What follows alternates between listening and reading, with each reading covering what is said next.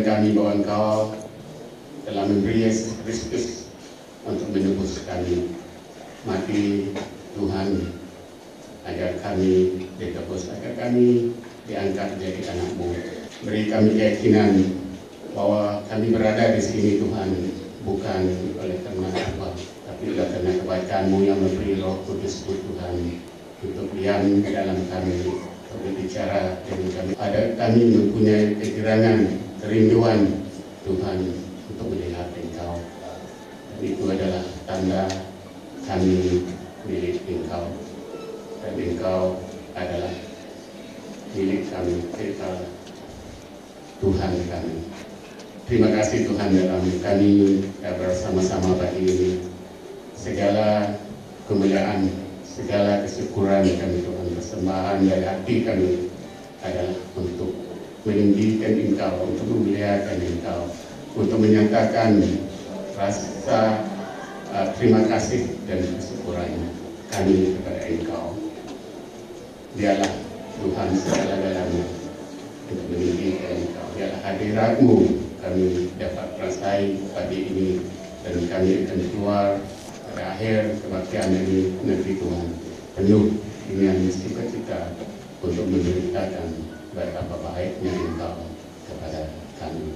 Di dalam nama Yesus Kristus Tuhan Raja Juru Selamat kami yang hadir bersama-sama kami kami sudah berdoa dan bersyukur.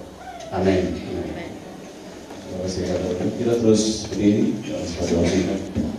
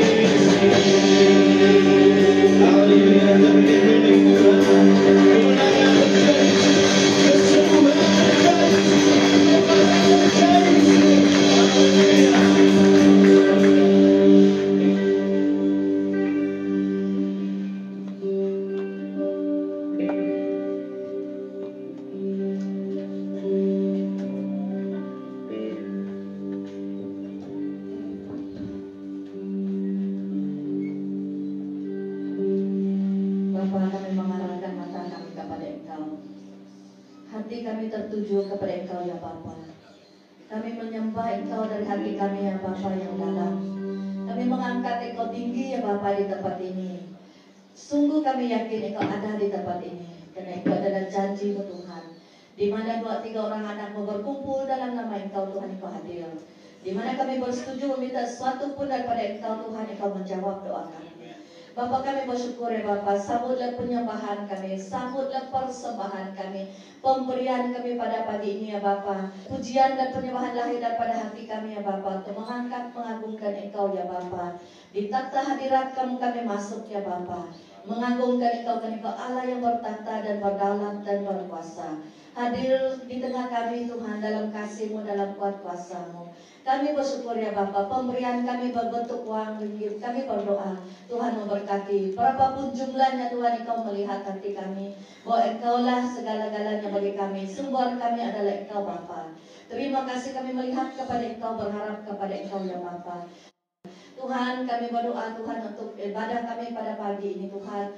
Hambamu akan berkata-kata Tuhan Membawa kami merenung firmanmu oh Rabi Hambamu Tuhan Yesus Engkau bicara kepada kami. Terima kasih atas kehadiranmu di tengah kami Tuhan. Buka mata kami melihat Engkau. Buka telinga kami mendengar suara Engkau Dan buka hati kami menerima daripada Bapa. Terima kasih Bapa akan hadir bersama kami pada saat ini. Kami angkatkan juga warga mas kami Tuhan sudah teluna uh, acing Tuhan wasim uh, mak kepada sis Mary begitu bapak kepada uh, Cik dan semua warga mas kami yang lain Matua Medalina dan yang lain Tuhan ibu kepada uh, Brother Matthew Tuhan yang di rumah di rumah mereka sendiri karena dalam masa tua mereka kami pegang janjimu ya Bapak di dalam rambut kamu berubah dan masa tuamu saya tidak akan meninggalkan engkau. Engkau setia ya Bapak. Begitu kami yakin Tuhan bersama dengan ibu bapak datuk nenek kami yang sudah berumur kau tetap hadir dalam hidup mereka memelihara mereka.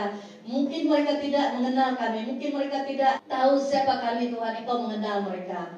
Tuhan engkau tetap setia memelihara mereka menyembuh mereka dalam kelemahan mereka. Kuatkan mereka Tuhan. Berkati adik keluarga mereka anak-anak mereka cucu mereka.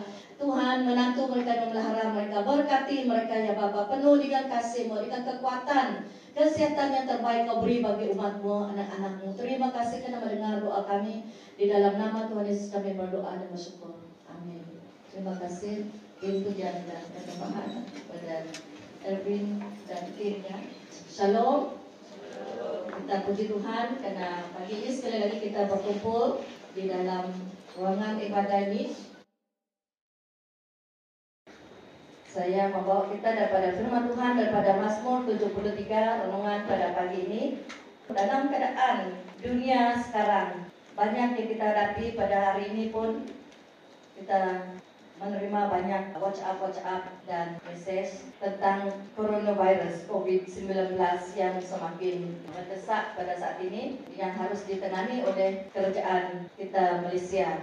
15 hari bulan hari ini ini adalah hari yang ke-75 dalam kita sudah mengharungi tahun 2020 dan pada Ahad pertama 2020 renungan kita adalah Roma 837 kita lebih daripada orang-orang yang menang oleh dia yang telah mengasihi kita. Kita tidak tahu apa yang terjadi hari esok bila waktu khotbah ini disampaikan. Tapi dari pengalaman kita dalam beberapa bulan ini, apa yang merusingkan kita? Dalam kita masuk tahun 2020, ada seorang kata macam ni. Saya ingat tahun 2020 ada, adalah satu tahun yang sangat baik. Kita belayar tahun ini dengan baik. Tapi sudah banyak yang sudah terjadi. Ini baru saja bulan ketiga. Yang mungkin bukan saja secara di dalam dunia yang kita hadapi sekarang, yaitu wabak ini yang sedang kita tangani. Mungkin di dalam pribadi kita sudah kita menghadapi banyak cabaran. Ada yang kerja tidak ada, retrench, berhenti dan keluarga, ada yang sakit. Banyak news-news yang palsu-palsu kita dengar, ketidakadilan yang kita lihat di sana sini, bencana alam. Dan wabak coronavirus masih banyak yang membimbangkan kita, banyak perkara yang yang membuat kita bergumul, membuat kita merasa tidak tenang, merasa tertekan.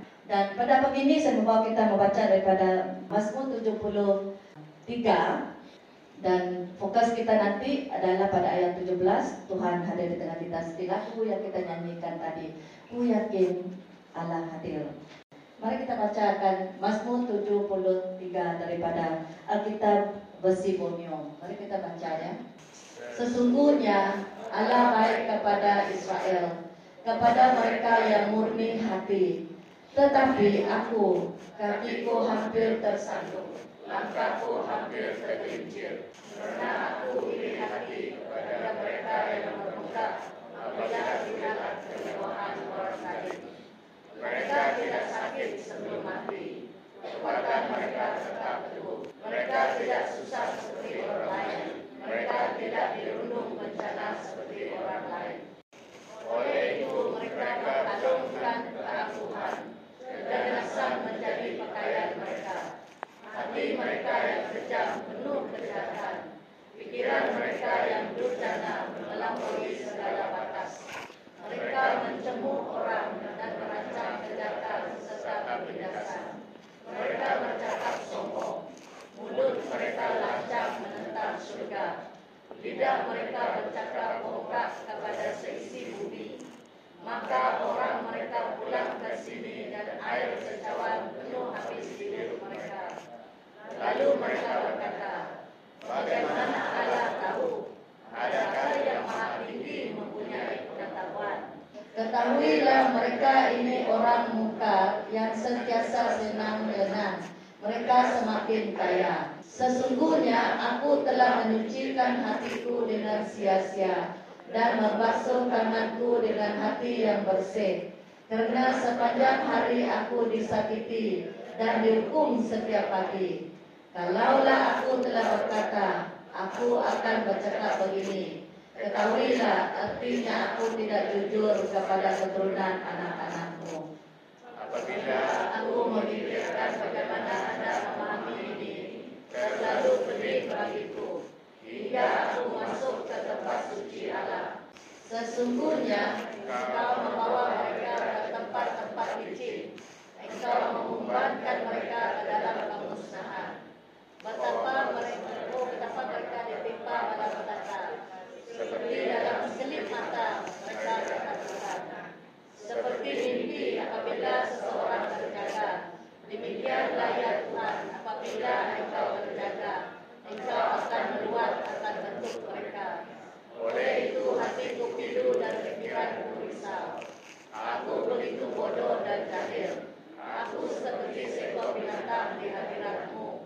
Namun demikian, aku sentiasa bersama-samamu. Engkau memegang tangan kananku. Engkau akan memandu aku dengan bimbinganmu. Dan kemudian menerimaku ke dalam kemuliaan. Siapa yang ada untukku di surga, melainkan engkau. Dan tiada siapa di bumi yang kuingini selain engkau. Tubuh dan hatiku layu, tetapi Allah kekuatan hatiku dan untukku selama-lamanya. Karena sesungguhnya mereka yang jauh daripadamu akan binasa. Engkau telah memusnahkan kesemua mereka yang meninggalkanmu untuk melanjutkan diri. Tetapi sungguh baik bagiku mendekati Allah. Aku telah menjadikan Tuhan Allah tempat aku bernaung, supaya aku dapat mengistirahatkan semua hasil kerjamu. Mazmur 73 ada tiga pribadi yang saya angkat kita lihat, yaitu Allah. Di sini Allah itu baik. Pada ayat yang pertama kita akan lihat Asaf, ya seorang and worship team punya ketua. Ini baik Allah pada masa ini. Asaf, seorang yang mengenal Allah, yang menyembah Allah. Dia tahu kebenaran Allah itu baik. Dia seorang yang menulis lagu dan pujian. Dia seorang yang kira ketua praise and worship team, pujian penyembahan baik Allah. Dia seorang umat Tuhan, dia menderita hidup dalam dalima dia. Bila dia melihat orang di sekelilingnya, yaitu orang-orang zalim, orang fasik, orang yang tidak percaya Tuhan, orang yang tidak mengenal Allah, seolah-olah hidup mereka sangat baik, makmur, mewah, keadaan hidup mereka. Ini yang dilihatkan oleh kita. Asal mulai tergelincir apabila fokus dia, fokus dia tidak kepada Allah, tapi fokusnya kepada keadaan orang fasik di sekeliling dia.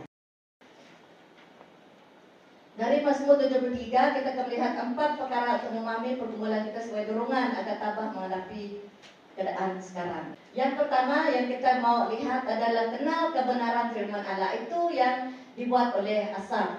Asaf seorang yang melayani Tuhan. Dia kenal siapa Allah yang dia sembah.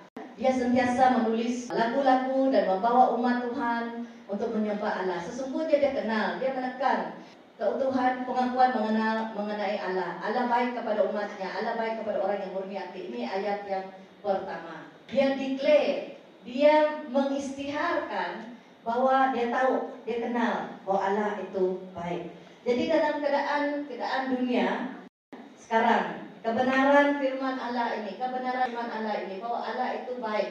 Allah tidak pernah berubah daripada atributnya daripada sifatnya. Walaupun dunia berubah, walaupun keadaan berubah, goyah dan sekeliling kita, Allah tidak pernah berubah. Allah tidak pernah daripada takhta kerusi kemuliaannya dan sifat Allah yang kasih itu tidak pernah berubah. Walaupun dunia berubah. Dalam kejadian 3 ayat 1 5 kita tahu apa tujuan iblis datang kepada Adam dan Hawa supaya mereka meragui kebaikan Allah ini. Apa rencana Allah itu? Iblis bercakap kepada mereka, Adam dan Hawa, percayalah kamu dengan Allah itu? Dia mau tipu dan sebagainya. Bisikan iblis itu hari ini pun masih ada. Jangan percaya Allah. Kamu percaya macam ini, macam ini. Beginilah. Dia mau kita goyang iman kepada kebenaran firman Allah. Itu kerja iblis. Meraguikan kebenaran firman Allah. Firman Allah adalah benar. Apa pun yang berlaku firman Allah tetap dan abadi. Kita tidak boleh membiarkan diri kita diajak atau meragui firman Allah disebabkan kepahitan dan keperitan penderitaan dalam hidup kita yang kita alami atau yang kita rasai. Jangan membiarkan keadaan sekeliling kita, apa yang terjadi dalam keluarga kita, apa yang terjadi, kita sakit, kita apa pun kekurangan apa, jangan kita membiarkan keadaan sekeliling kita menggoyangkan kepercayaan kita akan Allah. Sifat Allah adalah Allah baik. Dia tahu. Ya banyak orang bertanya, kenapa Allah kalau Allah baik penuh kasih, kenapa dia biarkan ini itu terjadi? Allah baik, tidak pernah berubah dalam kebaikan sifatnya. Ya dunia ini, dunia yang penuh dengan dosa dan akibat dosa itu membawa maut dan penderitaan dan keadaan yang terjadi adalah akibat dosa manusia. Yang kedua, yang kita harus lihat adalah kita harus mengakui pergumulan kita kepada Allah. Ayat 2 dengan 16. Tetapi aku sedikit lagi maka kakiku terpeset. Nyaris aku tergelincir ini dalam Alkitab Indonesia. Dia mengaku dia hampir jatuh, dia ter, hampir tergelincir. Dalam keadaan perasaan kita apa pun kita datang kepada Tuhan terbuka mengakui keadaan hati kita. Akui bahwa hati Anda mengalami kecekacir yang meluap. Kita perlu datang. Jangan kata, eh saya malu datang kepada Tuhan. Nanti saya marah betul. Dalam hati marah itu pun kita boleh datang kepada Allah. Memberikan marah kita, kekecewaan kita, ketakutan kita dalam keadaan apa pun datang. Seperti asal ini. Apa pun perasaan yang diluahkan kepada Tuhan. Ya dalam pergumulan kita kepada Allah curahkan, luahkan apa yang dia lihat. Jangan simpan datang kepada Allah. Allah maha memahami, Allah mengerti. Dan apa yang terjadi dengan Asaf dalam pergumulan pergumulan tercebaran kita yang kita temui kita perlu bersabar yaitu jangan kita salah tafsir keadaan yang terjadi dan terus mau memviralkan apa pun masalah kita di dalam uh, WhatsApp dan sebagainya ya kena kita ini harus mengistiharkan berita tentang firman Allah yang memberi pengharapan kepada orang yang membaca dan sebagainya. Kalau ada masalah, kalau takut dan sebagainya, kita mau tafsirkan, kita mau beritahu orang lain masalah kita dan sebagainya. Itu bukan yang harus kita buat sebagai anak Allah. Kita datang kepada Allah, memberikan hidup kita itu kepada Allah. Ya, kita ceritakan masalah kita, pikiran kita, datang kepada Allah. Apa yang asal buat dalam ayat 17. Apa yang Asaf buat, apa yang dia lakukan yaitu dia datang ke bait Allah. Hingga aku masuk ke tempat suci Allah, barulah aku mengerti. Bila dia melihat keadaan di sekelilingnya tadi, dia melihat kehidupan orang zalim itu ya. Mereka tidak sakit, tidak sakit sebelum mati dan mereka semakin mewah, mereka sombong seperti kan mereka kesombongan mereka diletakkan seperti kalung. Seperti dia katakan tadi ya. Berpakaian keangkuhan mereka seolah bagus hidup mereka. Tapi asal merasa dia pengguna saya akan hidup saya suci. Ya saya begini saya susah dan tidak kaya seperti orang. Kadang-kadang bila kita melihat sekeliling kita kita merasa dunia tidak adil. Kita rasakan semua tidak tidak patut ya. Orang yang tidak kenal Tuhan yang zalim yang jahat itu yang senang lainan mewah dan kaya dan sebagainya. Dan bila asal mulai melihat dan keadaan yang begitu dia iri hati dia marah dia kecewa dan sebagainya. Dia rasa diri dia kenapa saya mau hidup suci? Kenapa saya pergi sembahyang? Kenapa saya pergi baca firman Tuhan? Kenapa? Dan itu membuat dia semakin buat tergelincir. Hampir terjatuh dia kata. Hampir tergelincir dan dia tidak terjatuh. Hampir tergelincir yang fokus dia salah. Dia baru mengerti bila dia masuk ke hadirat Tuhan ayat 17 hingga aku masuk ke tempat suci Allah barulah aku mengerti apa yang dia mengerti. Dia mengerti bahwa hidup orang zalim ini ia akan diadili oleh Tuhan. Kita baca Jam 17 20. Dia katakan ayat 17 hingga aku masuk ke tempat suci Allah barulah aku mengerti tujuan mereka. Sesungguhnya engkau membawa mereka ke tempat-tempat licin, engkau membankan mereka ke dalam kemusnahan. Allah akan mengadili. Allah akan mengadili. Ini yang terjadi dengan Asaf. Jadi Asaf datang ke hadirat Allah. Dan dengar. Dia mengetahui keadaan apa yang terjadi kepada orang-orang fasik. Mereka akan diumbangkan, mereka akan diadili. Ya Tuhan akan mengadili mereka. Sesungguhnya engkau membawa mereka ke tempat-tempat licin, engkau membuatkan mereka dalam kemusnahan. Oh betapa mereka ditimpa malapetaka, seperti dalam sekelip mata mereka ketakutan. Saya baca ayat 19 kan. Seperti mimpi apabila seorang terjaga, demikianlah ya Tuhan apabila engkau terjaga, engkau akan meluat akan bentuk mereka. Oleh itu hatiku pilu dan pikiranku risau, aku begitu bodoh dan jahil. Aku seperti seekor binatang di hadiratmu. Namun demikian aku sentiasa bersamamu, engkau memegang tangan kananku. Apabila dia melihat keadaan orang-orang zalim itu, dia melihatkan kebenaran Allah itu sekali lagi. Dia menjadi saksi yang benar bahwa Allah adalah Tuhan dia. Dia memerintah, Allah memerintah, Allah berkata mutlak bahwa Allah tempat nawan dan pertemuan dia. Ada satu perkara yang sangat baik kita belajar daripada Asaf dalam keadaan kita mengalami tekanan, persoalan, banyak pertanyaan kita tidak ada jawabannya. Baik kita mengambil putusan seperti Asam ini, yang masuk ke dalam hadirat Allah, berdoa. Dalam kita takut dengan COVID-19 ini, bagus kita datang berdoa. Itulah sebabnya hanya hadirat Allah saja kita dapat tenang. Bila kita fokus membaca, di sana berapa orang meninggal, di sini apa keadaan dia. Bila kita fokus, setiap hari kita tunggu berita tentang kematian orang oleh COVID-19 ini. Kita harus tahu apa keadaan yang terjadi, tapi jangan fokus hati kita kepada itu. Baik kita masuk hadirat Allah. Masuk ke hadirat Allah, membaca firman-Nya dan janjinya, baca Mazmur 91, istiharkan di dalam keluarga kamu Istiharkan di atas kamu sendiri, istiharkan di atas gereja dan masyarakat dan orang jiran kita, istiharkan. Fokus kita masuk hadirat Allah dan istiharkan darah Tuhan di atas kita. Itu yang harus kita buat. Datang ke hadirat Allah, diam dan dengar. Dan akhirnya dia istiharkan, dia mau jadi saksi, dia mau teruskan pegelayanan Tuhan. Dia mengaku bahwa Allah itu adalah Tuhan dia. Dia tidak ada Allah lain. Dia tidak terpengaruh dengan hidup orang zalim tadi orang fasik. Banyak orang jatuh. Banyak orang jatuh bila fokusnya kepada orang zalim, pada orang fasik. Mereka memang saya mau ikut mereka. Saya tidak mau percaya Tuhan lagi. Banyak orang meninggalkan Tuhan. Tidak mau percaya lagi. Saya percaya Tuhan itu saya tetap miskin. Saya masih sakit. Bagus saya macam mereka orang kaya tu tengok tak percaya Tuhan. Tak ada bagus saya. Banyak orang meninggalkan Tuhan oleh kerana keadaan yang mereka lihat di sekeliling. Tapi baik sekali Asaf ini dia balik masuk kepada hadirat Allah baru dia dapat melihatkan memandang orang yang terjadi dengan perspektif Allah dari mata Allah bahwa orang yang zalim orang yang tidak takut akan Allah akan dihukum hancur pada akhirnya kemewahan dan semuanya tidak akan membawa menyelamatkan mereka hanya Allah yang tempat dia bernaung. Dia istirahatkan Allah tempat dia berlindung. Dia mestikan Allah itu adalah Allah dia.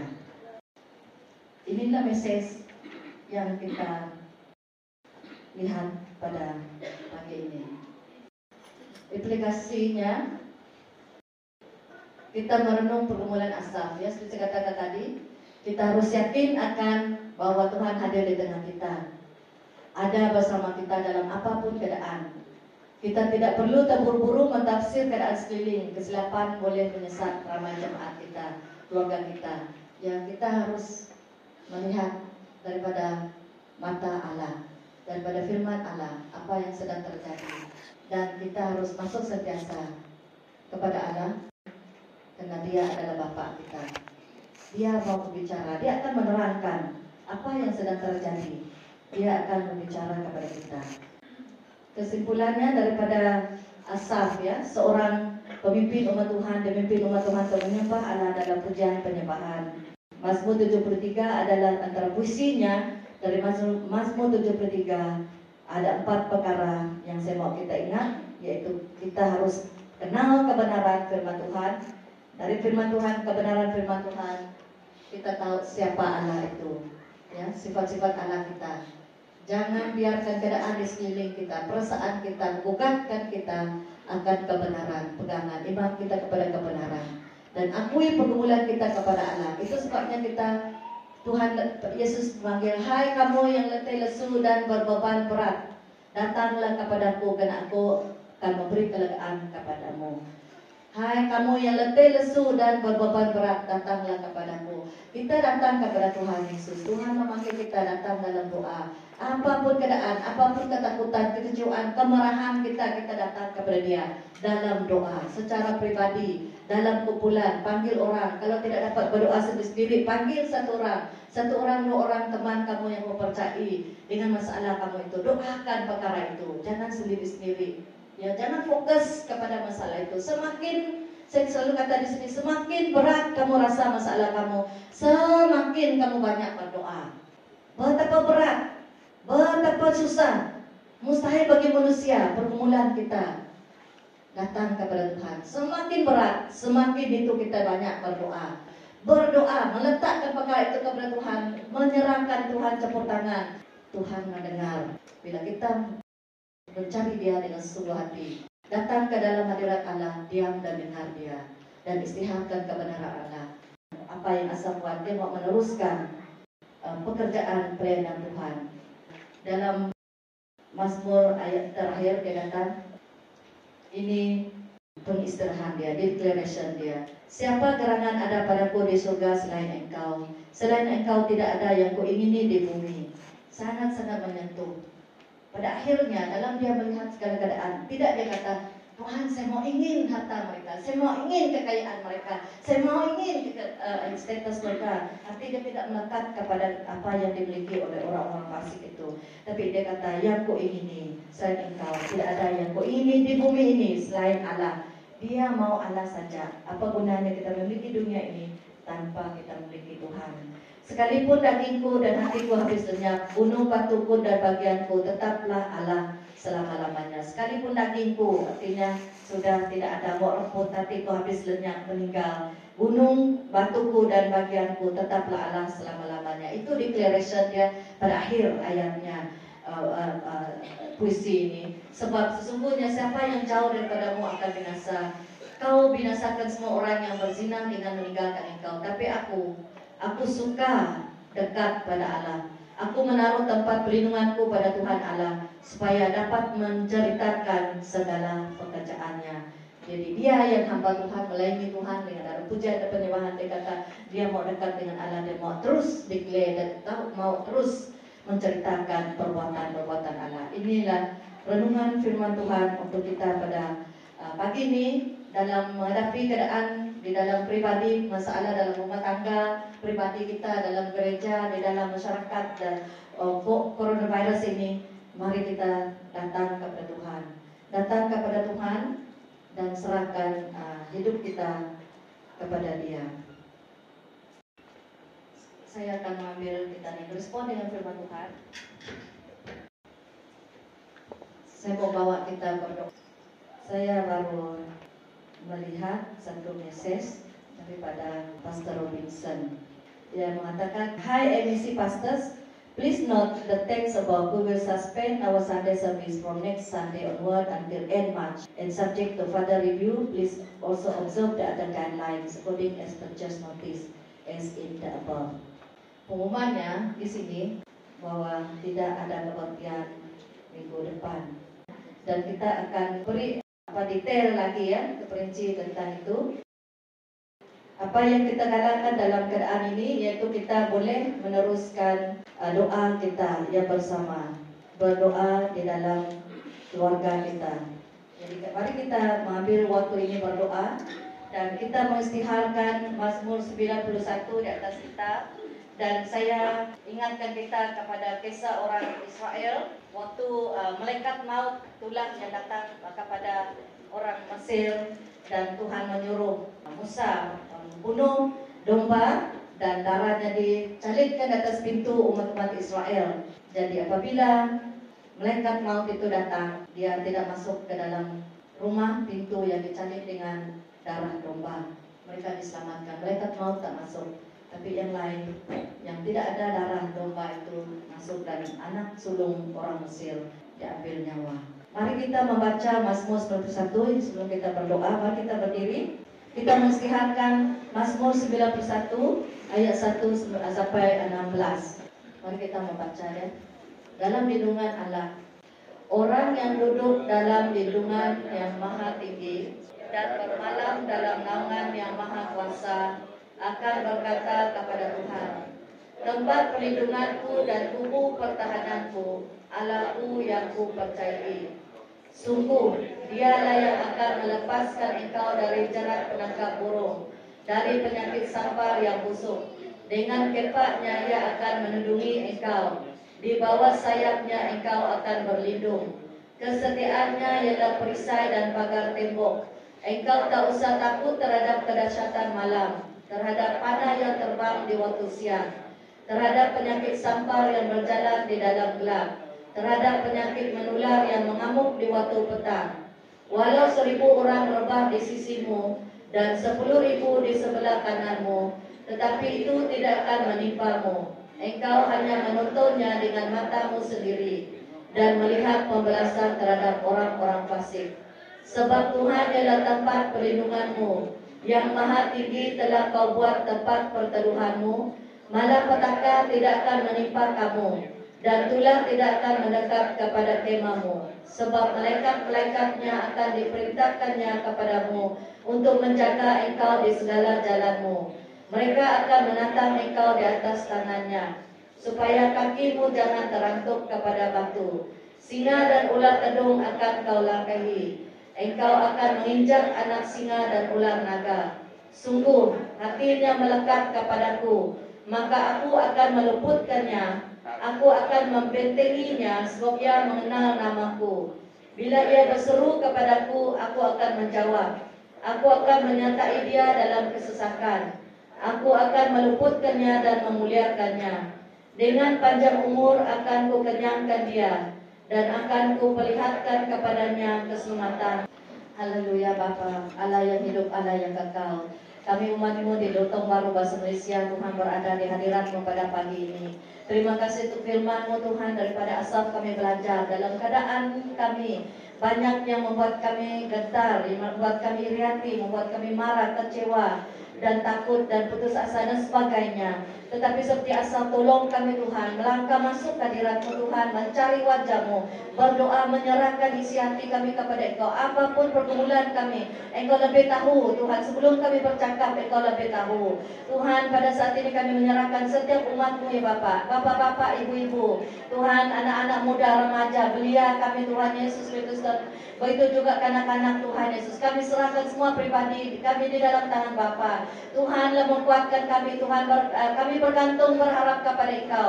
Banyak pergumulan kami, banyak yang kami temui di dalam dunia ini. Namun kami sebagai anak-anakmu Tuhan mengangkatkan hati kami melihat kepada Engkau.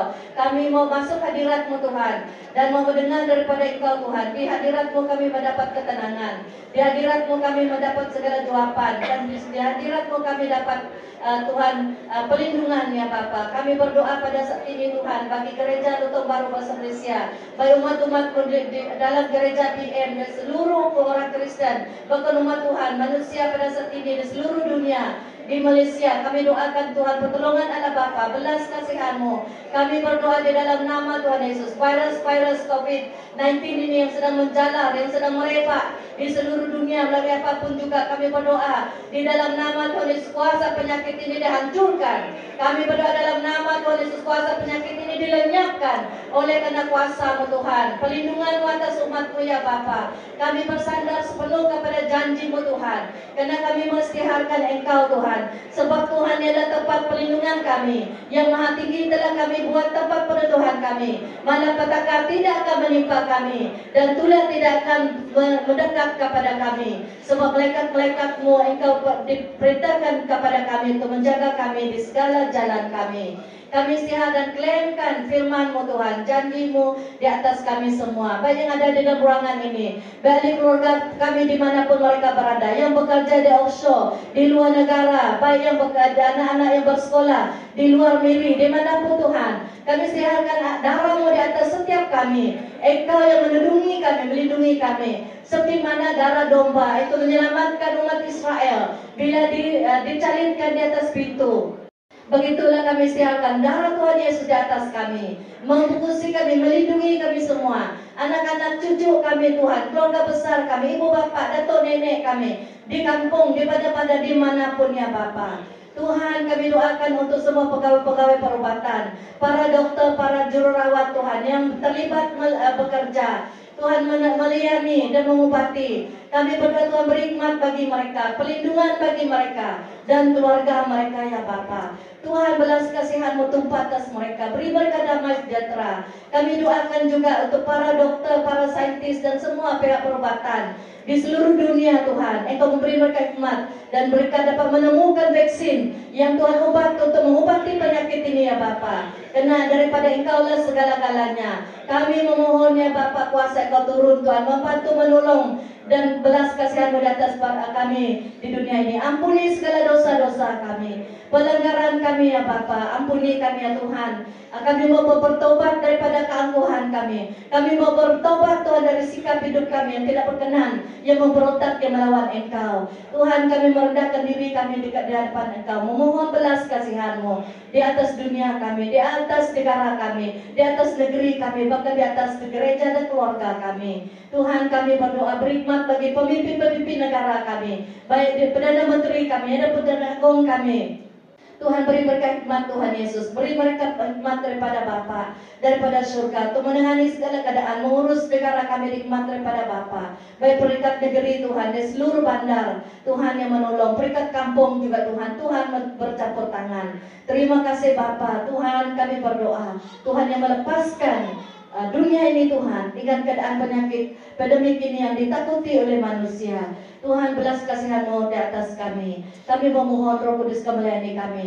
Kami sebagai anak-anak Tuhan, biar kami sentiasa berada dari hadiratmu. Melihat kepada engkau Tuhan, beriman kepada engkau Tuhan. Rasa takut khawatir kami lenyap dalam nama Yesus. Kami bergerak mengetahui Allah ada bersama kami. Kami bergerak mengetahui darahmu atas kami, perlindunganmu atas kami, penyembuhanmu atas kami. Terima kasih ke Tuhan karena hadir bersama kami.